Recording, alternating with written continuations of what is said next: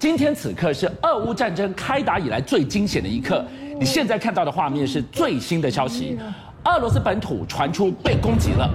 这是俄罗斯西部距离乌克兰边境不到二十公里的一座军火库传出了爆炸，是乌克兰的夜袭还是俄军自爆呢？这场爆炸时间点太敏感，偏偏就发生在俄乌第五轮和谈传出重大突破的同一个时间，俄军做出了开战以来的首度让步，同意从基辅撤军。但是今天晚上我们要告诉你，千万不要高兴太早。为什么？美国警告说，俄军恐怕是假撤军，其实是重新部署。为什么？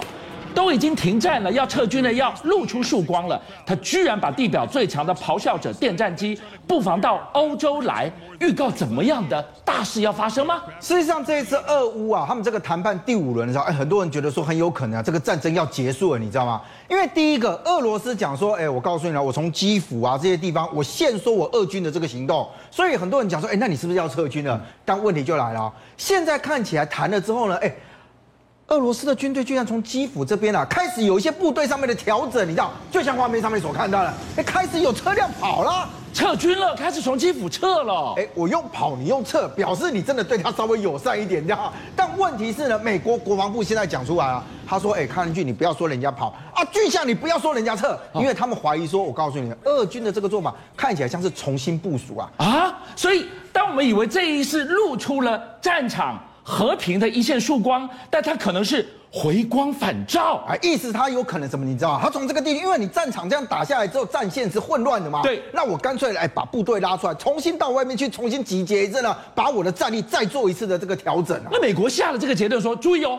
他可能是假撤军，他要真的重新布防，再干一场大的，有什么迹象吗？所以你可以看得到，美国在这件事情上面，虽然他说啊，我乌克兰跟你俄罗斯啊，你们两个自己去谈啊，是，可是美国其实也调动了一些装备，你知道吗？是吗？他调动什么了？你知道吗？现在被发现到美军有六架的 ES 八 G 的这个所谓咆哮者啊，被派往到了欧洲这个地方。这是什么飞机啊？好，你在画面上面所看到，事实上我跟你讲，他有被人家讲说啊，是具有最强。电战呃电侦能力的战斗机，地表最强的电战机。好，这个差别是什么？你知道？我说它有电子侦测的战斗机的这件事情。因为以前哦，电侦机就是电侦机，是战斗机归战斗机，是。那你两个功能是不同的，可是 ES 八 G 呢，事实上它两者通通都具备了，而且在传统的时候啊，哎，大家都觉得说啊，你电战机不是一出来的时候就干扰完了之后，然后呢，你如果要攻击，是有其他的战斗机去进行嘛？是。可是 ES 八 G 呢，其实在这个所谓的这个美军里面，被视之为叫做踹门者的角色。是。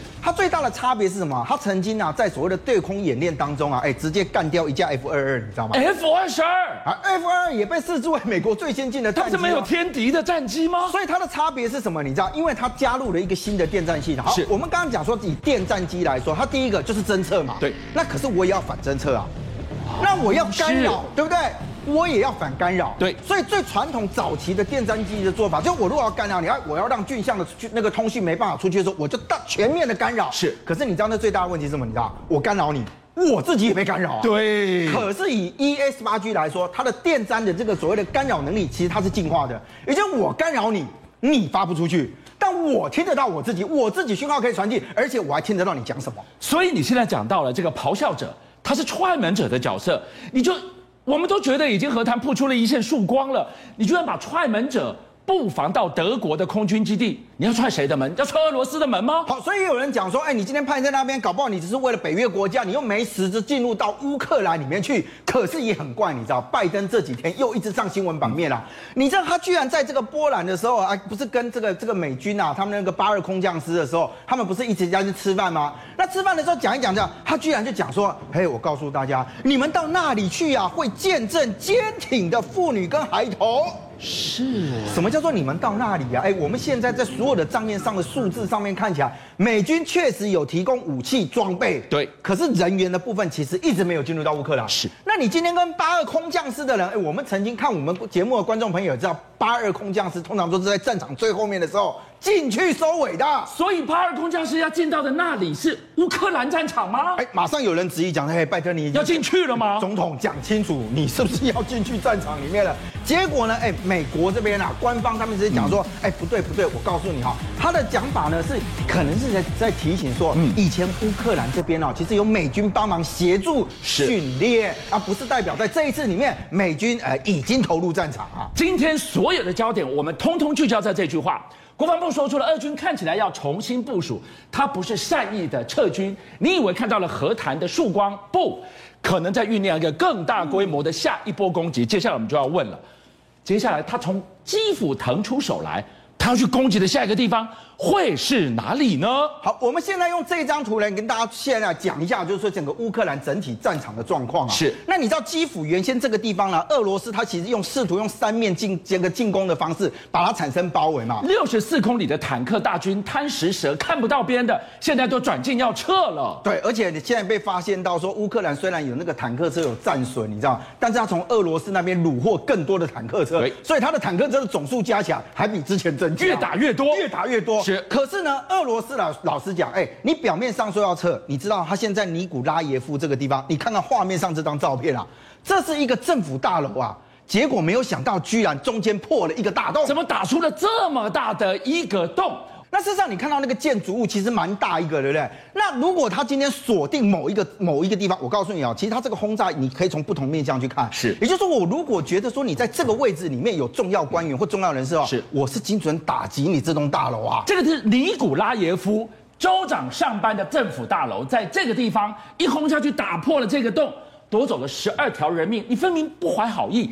你前面告诉我说，我准备从基辅撤军，你立刻轰掉这里，夺走了多少死伤啊？那你除了看到他在尼古拉耶夫这边，哎，用去炮击所谓的政府大楼之外，是，他事实上在马利波这边，他也没有松手，你知道吗？他事实上他现在这个巷战的战那个战斗，其实都依然持续当中。对。所以大家就觉得说，哎，你今天俄罗斯跟人家讲说我要撤军或什么，是不是如同外界所揣测的？第一个，你现在要把战场局部切在什么地方？乌东跟乌南的这个地方啊。所以他马利波跟尼古拉耶夫这边，如果他真的能够拿下来的话，成为一线的时候，哎，说实话，你这边港口的。这一块，那你通通都被你拿走，是乌克兰就真的被你一切开之后，它变成所谓的内陆国家，是你就没有差别了。对，所以你觉得乌克兰人其实，在面对到这一场战争，我觉得很多人会觉得感佩的是他们死守，你知道吗？包含到马利波这个地方，居民其实也在跟他进行巷战之外，我告诉你哦，乌克兰居然啊，他们的民众觉得说，哎，战火是这样一回事，但是我生命一样要继续走。所以你可以看得到，哎，居然在奥德萨这些地方，居然哎，动物园开放了。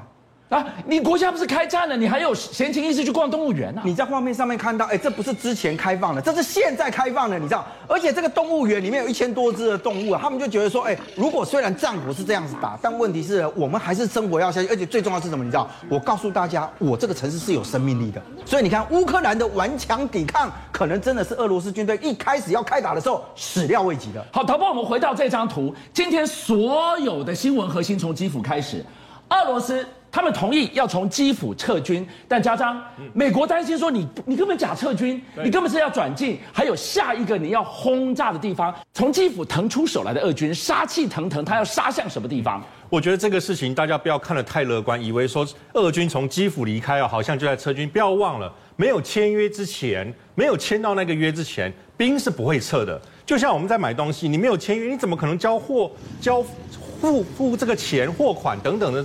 一定要看到签约为止，但是到了签约这一天啊，还漫漫长路。而且我们就要知道，今天如果从这个图表上来看的话，假设基辅是十二点钟方向，哈尔科夫三点钟，在这个马利波、尼古拉耶夫这个是六点钟方向。不要忘了，十二点钟方向现在看起来好像是一个缓兵之计啊，是往东移。但是俄罗斯真正的目标是要把三点钟到六点钟这个两块啊全部吃起来，因为只有这两块吃起来以后，确保乌东地区是完全在俄罗斯掌控之后，他做两件事。第一件事情是，万一将来要做公投自这个自治的时候呢，或者说成立一个新的国家纳入到俄罗斯里面，这些都是他控制范围。第二件事情，哈尔科夫、马利波，一直到他最想、最想要的奥德萨。刚刚我们看到有动物园那个奥德萨，自古以来就是兵家必争之地，而且是如果俄罗斯把这个战场沿线呢拉到奥德萨吃下来的话，那么这个整个俄罗斯不仅是储备战力，他还有可能，就算这一局啊没有办法顺利成功，他会储备战力到下一次未来还有可能。难怪他着急。他基辅要赶快撤军，他前线已经打到了荒腔走板，再打下去的话，他如何完成他的终极目标呢？其实，如果就作战概念来讲，第一个最怕什么？战线拉太长。第二个最怕的是什么？你知道，时间拖太久。对于进攻方来讲，这都不是一个好事情。是，所以你刚刚提到说，如果俄罗斯他原先的战略是这样走的话，那表示他感觉上应该是有他基本的作战构想啊。是，可是现在也被质疑讲说，俄罗斯的军队好像很多人搞不清楚状况啊。怎么说？因为现在乌克兰的军队居然发现到说，呃，俄国俄罗斯的军队进入到这个车诺比之后。他们居然说，哎、欸，他们这个士兵啊，就进入了一个红色的森林啊。但问题是，这个红色森林啊，当地的乌克兰人根本不敢进去，你知道？因为那个是当时啊，车诺比那个事件的时候，很多辐射物质啊，落成都还在那个地方。这根本是一个人畜误入的死亡森林。结果呢？哎，结果呢？他们看到俄军的人呢，走过去的时候，任何防护装备通通都没有，太危险了。他们就直接穿着他们的军装就这样晃过去了。所以你到底是不怕？还是不知道你要去打仗哎，你如此的荒腔走板啊！而且其实当地乌克兰人之所以不进去的时候，其实是因为车诺比事件之后啊，他们对那个地方都有固定在做所谓的这个辐射侦测。是。那他们每次侦测的时候都显示那个地方的辐射值是超标的，你知道？那所以你俄罗斯的军人这样走过去，他们不认为他不怕，而是认为他不知道。这是第一个。第二个是当时呢，哎，他们也发现到说车诺比不是那时候被俄罗斯攻进去了之后，现在盘点说。里面的放射物质其实没去啊，你知道吗？